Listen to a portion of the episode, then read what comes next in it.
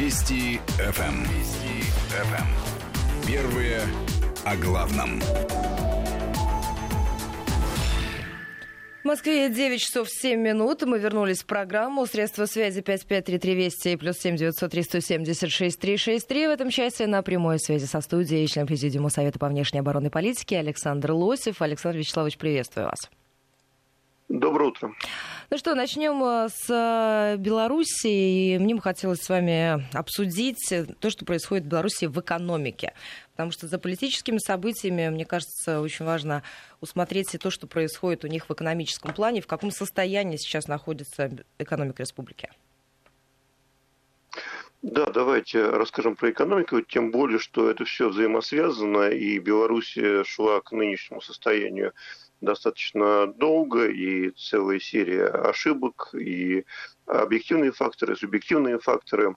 И здесь надо также понимать, что Белоруссия, по сути, ну, белорусская экономика – это часть ну, российской экономики настолько сильной взаимосвязи. 49%, почти половина товарооборота у Белоруссии с Россией. При этом а, доля России в белорусском экспорте 38%, а в импорте 59%. То есть, э, вот если посмотреть данные за прошлый год, то экспорт товаров э, из э, Белоруссии в Россию составил 13,6 миллиардов долларов, а импорт из России э, в основном это э, энергия, сырье там, э, и ряд продукции машиностроения и так далее.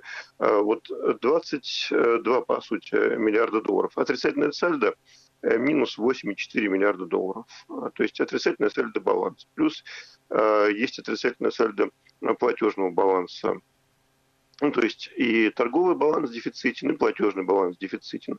И это значит, что страна должна заплатить э, во внешнюю э, сферу, то есть своим торговым партнерам больше, тем они должны заплатить этой стране. Соответственно, необходимо где-то искать источники финансирования. И вот то, что Россия поддерживала Белоруссию в теми же самыми пошлинами на нефть. Да, мы знаем, что э, два белорусских завода Мазырыкские, нефтеперерабатывающих, Мазырыкский и Новополоцкий, э, по сути, составляли такую очень важную часть экономики Беларуси, потому что, перерабатывая российскую нефть, э, Беларусь экспортировала, в свою очередь, нефтепродукты в ближнее зарубежье, там, на Украину, в Европу и тем самым зарабатывал, потому что там уже, во-первых, и своя прибавочная стоимость в нефтепродуктах была, и э, пошлины и так далее.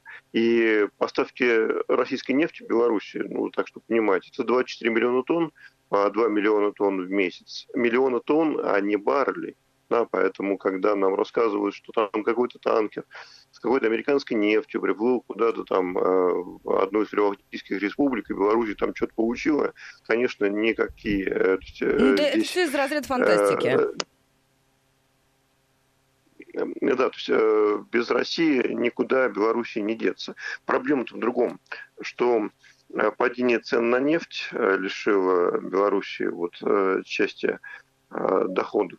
И взаимосвязь российской экономики настолько большая, что э, вся внешняя торговля, по сути, наполовину. Да? Э, а мы еще понимаем, что в мире коронакризис и э, общее падение мировой экономики, мировая экономика в рецессии. Но, тем не менее, вот Беларусь настолько существенно зависит от экономического состояния России – что э, здесь мы либо растем вместе, либо падаем вместе.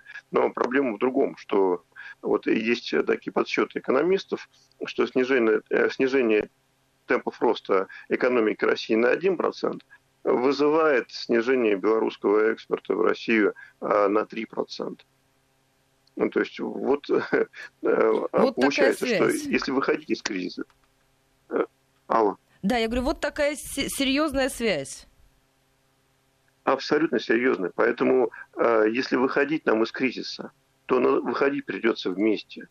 Э, и здесь э, понятно, что мы следим за ситуацией в Беларуси, потому что понимаем, что это тоже наша часть, да, вот часть нашей экономики. Напомню, что Белоруссия экспортирует, ну вот, производит, экспортирует пятая часть – это продовольственные товары и сельскохозяйственное сырье, там молочная продукция, овощная продукция – где-то 14% у нее химическая продукция, это то же самое Беларусь калий, удобрения, минеральные продукты. Транспортное средство – это где-то 9% э, машиностроения Беларуси сохранило. Э, те еще советские заводы, БелАЗ, МАЗ, э, заводы по производству сельхозтехники. Вот. И на остальные товары там где-то 28% приходится.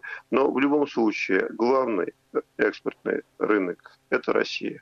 И цепочки производственные не разорванные – они с Россией. Да, конечно, Белоруссия может торговать с кем угодно, там и китайцы туда залезают, но надо помнить одну прекрасную вещь, когда мы говорим о работе с китайцами.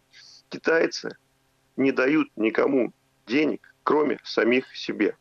То есть китайцы э, в любой стране, в которой они собираются э, вести бизнес, открывают совместные предприятия или покупают компании, покупают предприятия и дают деньги им. То есть они дают деньги не стране, они дают деньги своему бизнесу. Да, а скажите, вот этот, этот пресловутый будет работать? китайский фактор, он в информационном да. пространстве сильно преувеличен, на ваш взгляд? Я думаю, да.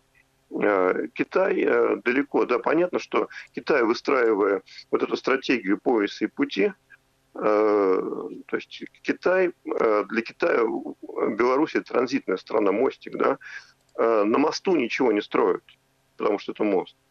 Ну, если не, не брать в Порту, э, Понту-Веке, во Флоренции кто был, да, там такие магазинчики на мосту, но это исключение. Да, главный рынок – это Европа. А Беларусь – это транзит.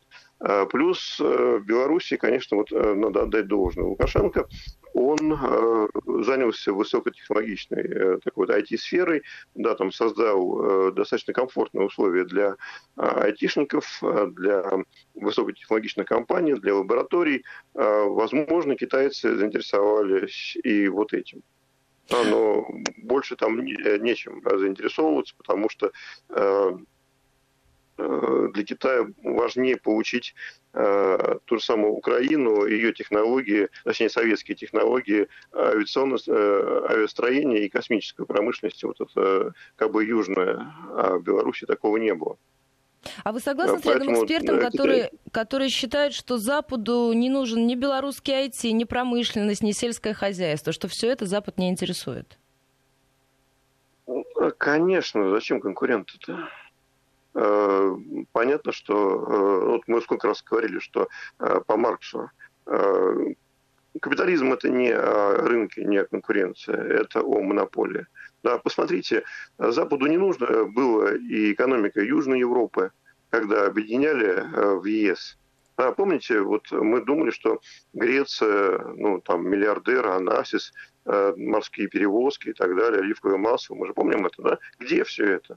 А нет этого, потому что э, дирижизм Брюсселя сделал так, что теперь главные э, морские перевозки – это Нидерланды, Голландия, э, тот же самый хаб Роттердам, и все, и про Грецию можно забыть. Оливковое масло э, выгоднее производить в Испании, так-то распределились квоты. И все, и Греция в долгах. Все убрали. То же самое произошло с сельским хозяйством э, Центральной и Восточной Европы, попавшие в Евросоюз. Э, ну, Болгария что-то производит для себя, но где уже болгарский экспорт, которым вот во время э, СЭВа, стран э, экономической взаимопомощи, мы так э, э, любили эти э, болгарскую овощной продукции нет, и все. Э, где осталась фармацевтика, но опять же, кому это надо? Да, есть конкуренция, есть э, страны Прибалтики, где экономическое положение так вот, да, еще хуже, чем Белоруссия, э, если бы не дотация ЕС, было бы еще сложнее.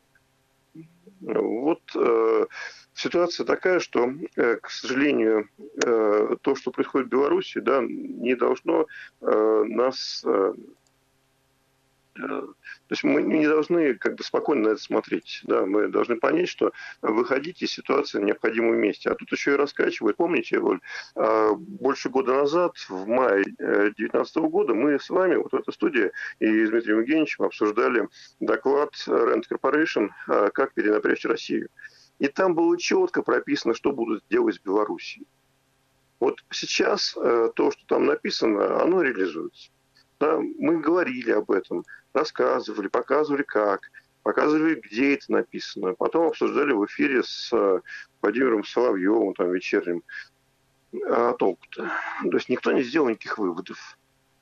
И что теперь делать, э, пока непонятно. То есть, видимо, будут какие-то ситуационные вещи происходить но вот, если честно, то непонятно вообще, зачем мы вот это все говорили. За... Такое ощущение, что даже искусственный интеллект лучше занимается безопасностью, чем вот, правоохранительные органы отдельных стран. Вы знаете, здесь спрашивают еще по поводу белорусского IT как раз. А насколько перспективное вот это направление и что из себя представляет весь этот сектор сегодня?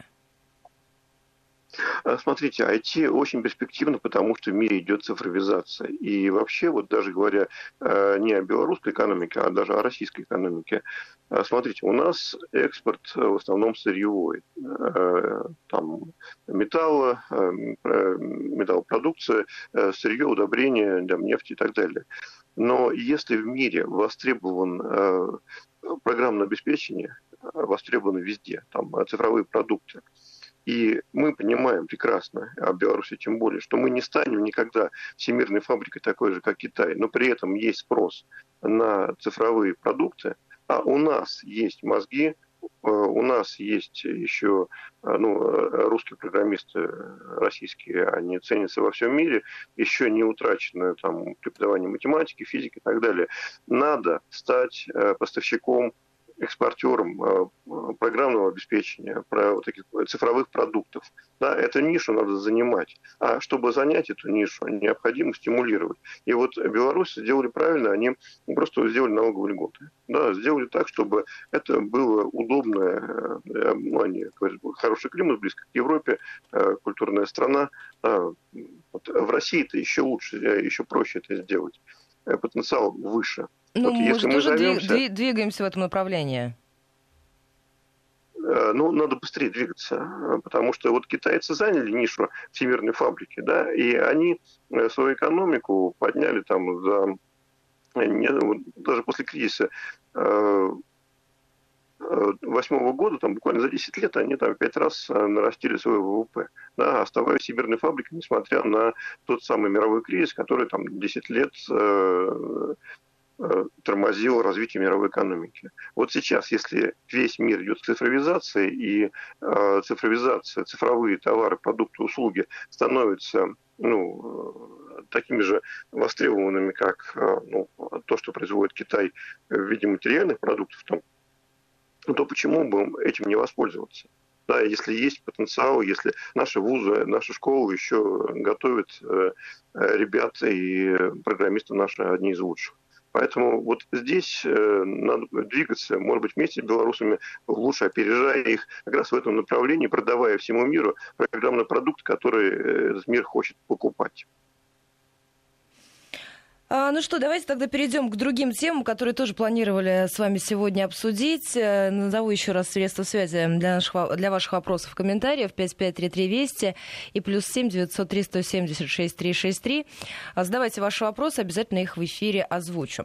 Хотели мы с вами поговорить о том, как э, а, вак, вакцина от золотой лихорадки, уже так даже называют то, что происходит на, э, с мировыми ценами на золото, и изменила их ситуацию с появлением нашей нашей вакцины. Да-да-да, это вот э, такой интересный фактор э, рынка, когда э, появление вакцины обрушило цену на золото на 7% да, вот новость о том, что вакцина есть. Почему? Потому что золото э, в ситуации неопределенности, золото в ситуации повышенных рисков для мировой экономики, в том числе и рисков роста инфляции, потому что э, мировые центральные банки печатают ну, денежную эмиссию, производят э, ну, в каких-то невероятных объемах. Это и просто денежная эмиссия, операция РЕПО, дополнительное финансирование, которое оценивается там, порядка там, 12-15 триллионов долларов. Такого не было прошлый кризис. Прошлый кризис, там вся программа э, количественных смягчений там была около, ну, чуть больше 4 э, триллионов долларов, а тут вот э, печатают и печатают. На балансе ФРС уже больше 7 триллионов долларов активов, которые он выкупает с рынка. И здесь э, золото такой защитный актив э, от э, всего. И вдруг, а главный риск мировой экономики, который обсуждалось, это вторая волна. А что будет, если вдруг опять придется закрывать всех на карантин, и тогда снова обрушение мировой экономики, тогда снова придется еще больше печатать денег, и вообще социально-политические последствия непредсказуемы. Так вот, появление вакцины как раз сняло настолько серьезно сняло риски а, вот этой второй волны. Да, эта вакцина не первая и не последняя, но то, что она появилась, то, что она появилась у нас, э, моментально отразилось на котировках золота, как на таком важном индикаторе э, риска и э, страха. И мы видим потом, вслед за тем, как вот появилась вакцина, резко вырос наш фондовый рынок. Да, укрепился рубль, несмотря на ряд факторов, которые мешают рублю укрепиться. Да, э, то есть мы э, свои вакцины «Спутник Ви» огромное количество рисков для мировой экономики сняли. А скажите, тут в конце прошлой недели приходили сообщения о том, что доллар подешевел на, на неопределенных перспективах американской экономики, но ряд тех же самых американских экспертов говорит, что сейчас у них вот последние пару кварталов это коллапс, это цитата, похоже на депрессию, и то, что сразу же последует за ним, будет похоже на экономический бум военного времени. Насколько это реалистичный прогноз? Ой, знаете, там, э, ну, давайте э, начнем с того, что доллар действительно упал в корзине основных валют, а, и упал он достаточно серьезно. И евро, посмотрите, вот еще э, где-то в мае, в июне евро был к доллару 1,07, сейчас 1, почти 19. Действительно, та эмиссионная накачка и те стимулирующие меры, а в США уже началась, пошел рост инфляции. То есть они уже вот, то количество долларов, которое необходимо было для того, чтобы экономику, э, ну, по крайней мере, закрыть дыры в экономике, они уже эти дыры закрыли, а вот теперь идет э, инфляционные э, такие процессы. Действительно, доллары, их слишком много, их надо куда-то девать будет, но а, куда девать, если они, если началась деглобализация и разрушение мира, и плюс они сами мир подталкивают а, к тому, чтобы а, разрушить э, те самые производственные цепочки, которые были раньше, и товарные цепочки, особенно давя на Китай, ну, не только на Китай, на самом деле, на Европу, Японию, потому что Трамп решает проблемы отрицательного сальда торгового баланса, потому что отрицательное сальдо торгового баланса, да, оно форми... Э, чем финансируется? Вот мы говорили про Белоруссию, там тоже отрицательное сальдо. А, финансируется долгом. Да, э, то есть Минфин, э, чтобы дать доллары для внешней торговли, эти доллары берутся только тогда, когда Минфин США занимает, а ФРС в обмен на долг печатает эти доллары. А дефицит бюджет США гигантский, долг огромен, 23 триллиона и дальнейшее наращивание, оно приведет к каким-то абсолютно непредсказуемым последствиям и к новому кризису гораздо страшнее. Вот то, что у нас сейчас, это не кризис, это рецессия. Это всего лишь падение э, ВВП, очень болезненное, очень серьезное, но это не это падение ВВП, которое прекратится, и к концу года экономики всех стран будут постепенно выходить. Вот Китай уже вышел из рецессии, а мы тоже выйдем. Э, у нас наш центральный банк проводит, ну, скажем так, достаточно хорошую стимулирующую политику, такую мягкую.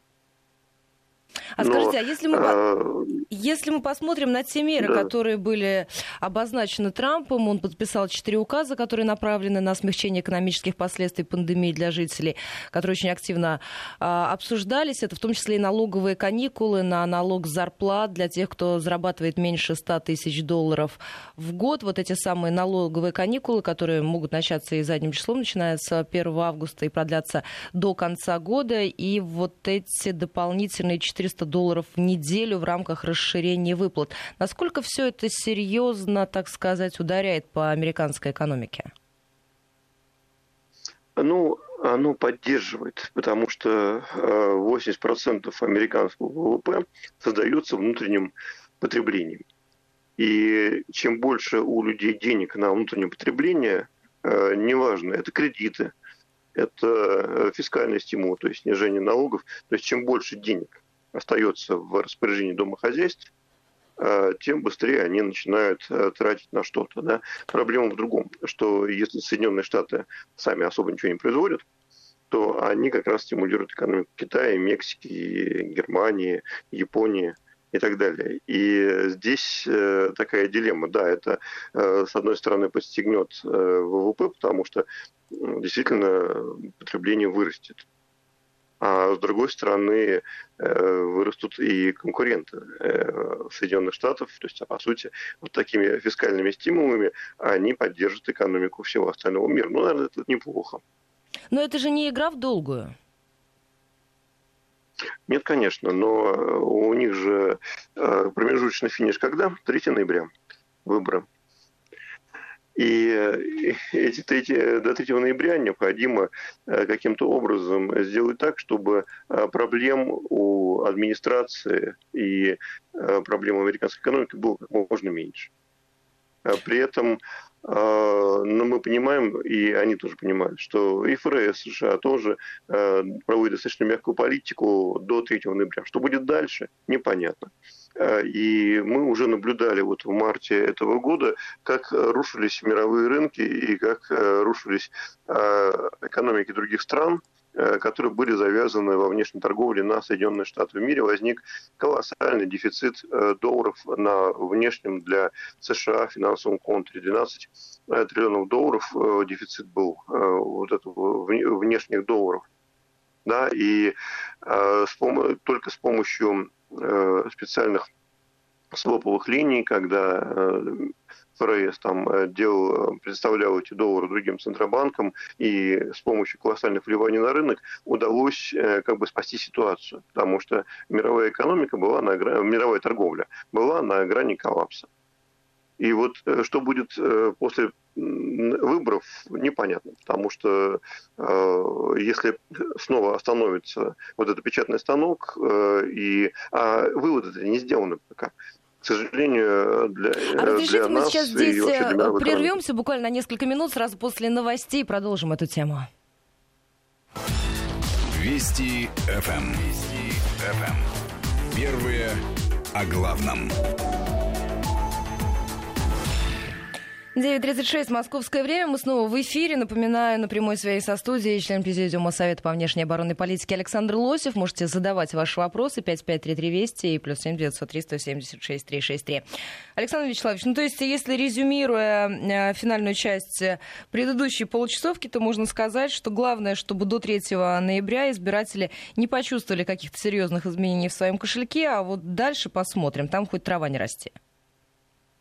А, даже хуже, потому что вот чем отличается эта рецессия от всех других рецессий и кризисов? Тем, что сейчас накоплен э, какой-то максимальный, э, рекордный, кого не было никогда в истории долг.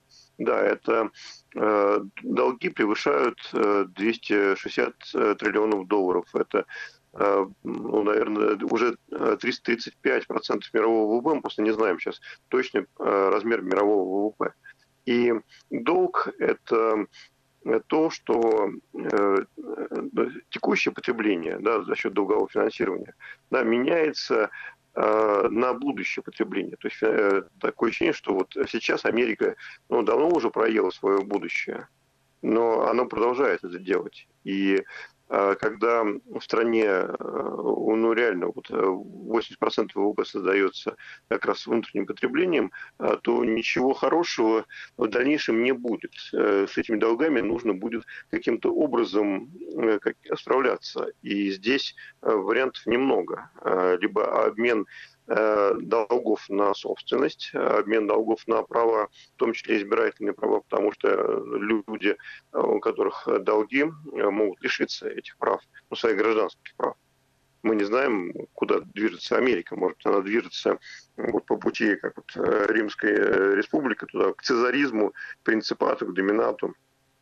Либо наоборот она движется ну, к какому-то очень серьезному хаосу, но поскольку доллар мировая резервная валюта, поскольку э, там 60-65% э, торговли по-прежнему осуществляется в долларах, и переход к другим валютам, к мультивалютной такой вот многовалютной а, торговле, он ну, идет э, не так уж и быстро. Здесь надо отдать должное нашим американским коллегам. Они так существенно вставляют палки в колеса и не дают это делать.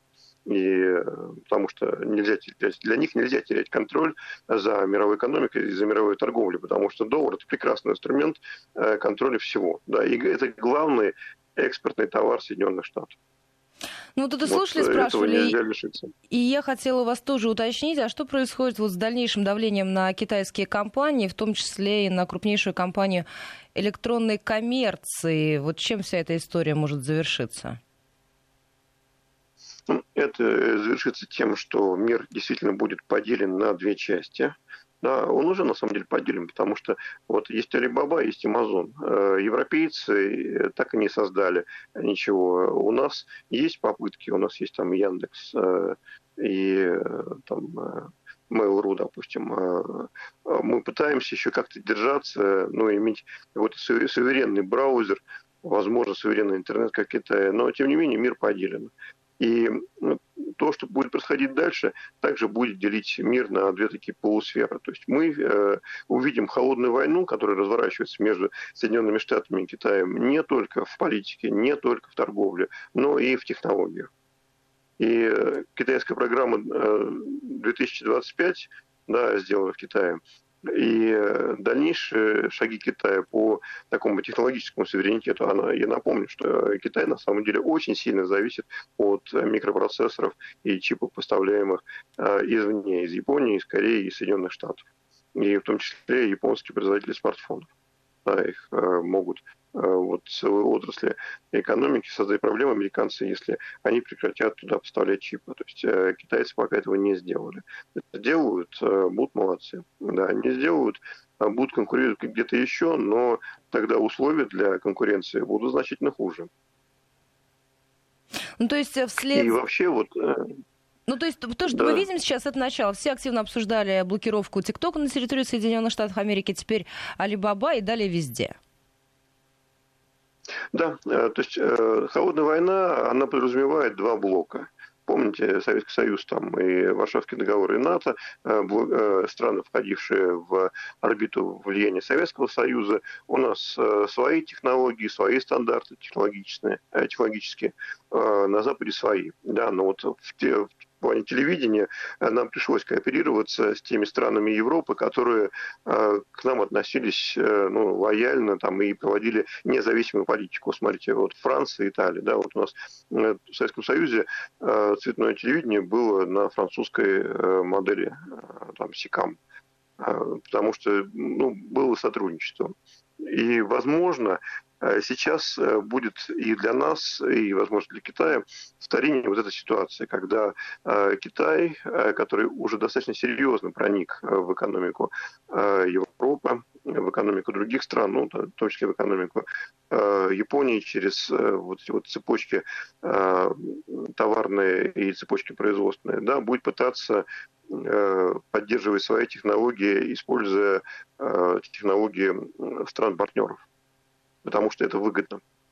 Потому что в любом случае такая конкуренция, э, те страны, которые не будут участвовать в холодной войне или будут делать вид, что участвуют, все равно они будут э, пытаться выжить максимально и из рынков Соединенных Штатов, и от Китая. Ну, то есть у нас интересный период впереди. Ну вот тут нам пишут, я вижу несколько таких сообщений по поводу возможности доминировать. А как в таком состоянии американцы собираются доминировать? А, добрым словом пистолетом мы много раз обсуждали. Э, они сколачивают альянс против Китая, и они реально заявили о том, что они будут делать глобализацию номер два, но без Китая. И э, надо опять понять, что потребительский рынок США – это 320 миллионов человек, он огромен, и э, вся экономика Европы э, очень сильно завязана на американском рынке, не только Европы, там э, Японии и так далее. И почему европейцы, понимая бесперспективность санкций в отношении России, тем не менее с упорством там маньяков продлевают санкции в отношении России? Потому что они понимают, что они не могут уйти с американского потребительского рынка. Есть они вынуждены подчиняться. Есть еще несколько вопросов. Они касаются экономики Японии. Пишут нам о том, что там происходит рекордное падение по итогам прошлого квартала. И это что? Это в первую очередь коронавирусный кризис? Да, конечно, это рецессия, вызванная коронавирусом. Да, это происходит во всем мире. Э, падение э, ну, реально колоссальное. И это будет стоить мировой экономике, вот э, Маккензи уже посчитал, 30 триллионов долларов. Э, такой ущерб нанес этот кризис, э, точнее, даже не кризис, он уже, по сути, рукотворный, потому что э, все можно было развернуть иначе.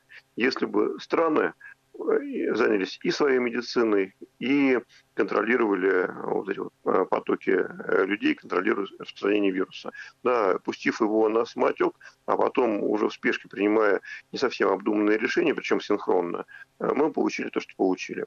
Тот же самый Маккензи в своем докладе о глобальных цепочках стоимости приводит интересные расчеты. Он, они считают, крупнейшая консалтинговая компания, что даже мировая война ну, в том числе с ядерным оружием, между крупными державами, будет в два раза дешевле, э, чем э, вот эта пандемия. Это наталкивает на мысль, что, в принципе, ситуация с Китаем может пойти ну, по иному сценарию. Э, не просто тарифная война там, или блокирование тикто... Huawei, там, тиктоков там, и так далее. Но, возможно, что-то более серьезное, потому что, возможно, будет дешевле. Ах, как интересно.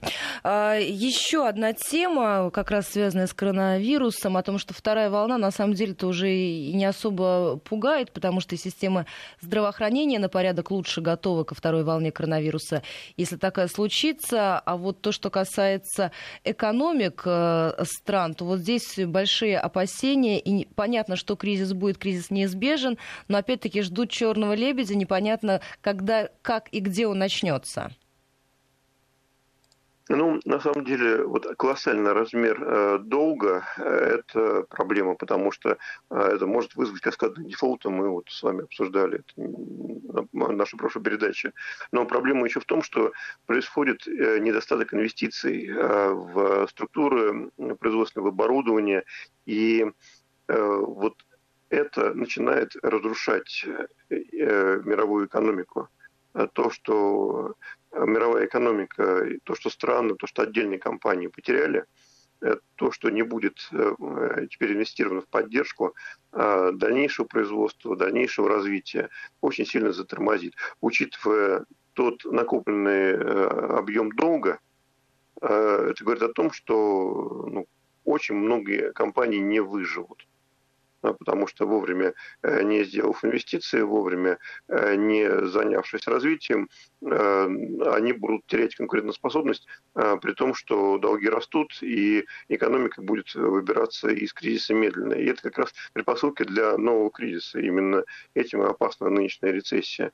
А где-то недостаток инвестиций играет ну, в том числе на нам на пользу. Да, допустим, нефтяная отрасль, э, там общая потеря э, отрасли, э, вот, недостаточно инвестиций оценивается в 400 миллиардов долларов, и наши американские коллеги, и даже вот, по сути, Министерство, Министерство энергетики США, это так называемая Energy Information Administration, да, она уже говорит, что цены на нефть будут расти, будут расти нелинейно, но вот то падение сланцевой добычи, которое происходит э, там 250 э, тысяч, со скоростью 250 тысяч баррелей в сутки, да, сейчас работают в Соединенных Штатах только 172 буровые установки. В начале года это было 800 установок, представьте, какое падение.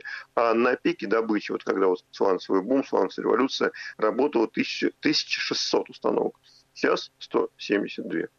Да, и э, сейчас уже и э, вот, э, крупнейшие банки, э, инвестиционные, там, Goldman Sachs, JP Morgan, они считают, что следующий год это 60-70 цена э, барреля нефти. Ну и это после тех Но, прогнозов, э, которые делались в разгар коронакризиса, о том, что там чуть ли не 10, не да, 5, и, на, и это очень такой долгосрочный да, сценарий. Да, да. Я люблю вот этих экспертов, аналитиков, да, значит, понятие флюгер, но и на финансовых рынках ну, плюс не только флюгер, там э, все-таки идет игра, понимаете, вот э, нефть это э, финансовый рынок больше, чем сырьевой. И если идет мощнейшая игра на понижение, значит, надо дуть э, в правильную сторону, чтобы показывать, куда там двигаться. Э, дошли до абсурда, нефть минус 37 э, долларов за баррель, да, и развернулись, понеслось обратно. Ну, это тоже игра. Надо понимать, что это рынки. И здесь э, игроки абсолютно циничные. Я уже говорю, что э, те, кто играет на понижение, это медведи, те, кто играет на повышение, быки. И вот они разводят всех остальных. Там у нас самая известная поговорка на рынке. И быки зарабатывают, и медведи зарабатывают, а баранов стригут и режут. Вот они превратили весь мир, в том числе нефтяные компании, в баранов. Александр Вячеславович, дам слово нашим слушателям, потому что несколько вопросов, и, конечно, хотят от вас прям точных прогнозов. Э, из Москвы сообщения сейчас э, найду. Вы раньше много раз говорили, что будет кризис. В 2018 году главы центральных банков собирались и принимали ряд мер, чтобы оттянуть наступление кризиса. Когда вы его ожидаете, из Санкт-Петербурга было сообщение, а нынешний кризис, он неминуем или, может быть, удастся как-то обойти? Он неминуем, а, но не нынешний, а будущий. Опять же, сейчас рецессия. Будущий кризис – это 21-22 год. И, скорее всего, он будет э, связан с, э, с этими долгами. Он будет долговым, и массовые дефолты, они приостановят э, такие мировые финансовые э, потоки. Э, и будет очень сложно рефинансировать долги. А если у вас э, компании не могут рефинансировать долги, а мы помним, помним, что сейчас в мировой экономике, по сути, кризис перепроизводства, и только долговое финансирование еще как-то поддерживает всю эту конструкцию на плаву, Э, то сокращение финансирования э, сразу делает э, огромное количество производств нерентабельным, ненужным. Соответственно, не нужно будут и сырье, и товары. У людей не будет денег, в том числе кредитных, для того, чтобы это покупать. Да, это будет очень серьезная проблема. Кстати, вот в связи с этим и у нас обсуждается, вот сегодня, кстати, 17 августа, некоторые, кто пережил, вспоминают дефолт. Да, Помнит, конечно. Дефолт у нас. Э, нет, невозможно пока, потому что э, сейчас уровень э, долга, несмотря на то, что он подрастает, Минфин в этом э, квартале будет э, эмитировать ОФЗ на, ну, по сути, занимать на триллион, рублей. Тем не менее, он к концу года достигнет ну, там, 16,5-17% ну, 17% ВВП. Да, это не та ситуация. Плюс э, надо понимать, что у дефолта 17 августа были и другие э, такие тайные э, механизмы, да, о которых те, кто устроил вот это все, они не спешат рассказывать. Потому что это было не просто дефолт и девальвация, это была еще и ситуация, при которой олигархические банки, вот этих олигархов первой волны, ну, в том числе Минотеп Ходорковского, да, получили возможность Э, такую, участвовать в залоговых аукционах. Потому что на самом-то деле, э, когда у всех э, вдруг вот, активы исчезли да, или были заморожены в ФЗ, Центральный банк выкупал у некоторых банков э, эти ФВЗ на рубли. А мы помним еще, что э, тогда было интересно налоговые вещи, когда если банк попадал в налоговую платежку, но банк накрывался, там или банк не платил, то компании претензий не было, компания выполнила свои обязательства по уплате налогов, а банк не выполнил. Ну, вот банк такой плохой. Соответственно, бюджет не попадали налоги, и вот как раз тогда и было э, придумано то самое залоговое аукционы. Давайте мы вам дадим бюджет деньги, мы банкиры, да, а вы нам вот залог акции э, вот этих вот э, компаний и э, сырьевого сектора всех остальных. Да, и потом мы видим, что это получилось. Здесь сейчас такого невозможно. Сейчас вот эти вот тайные движения, которые стояли за той девальвацией, они не, не пройдут. Ну что, Александр Вячеславович, я благодарю вас за этот разговор. Как всегда, невероятно интересный. Слова благодарности от наших слушателей. Член Президиума Совета по внешней оборонной политике Александр Лосев был на прямой связи со студией. Мы сейчас прервемся.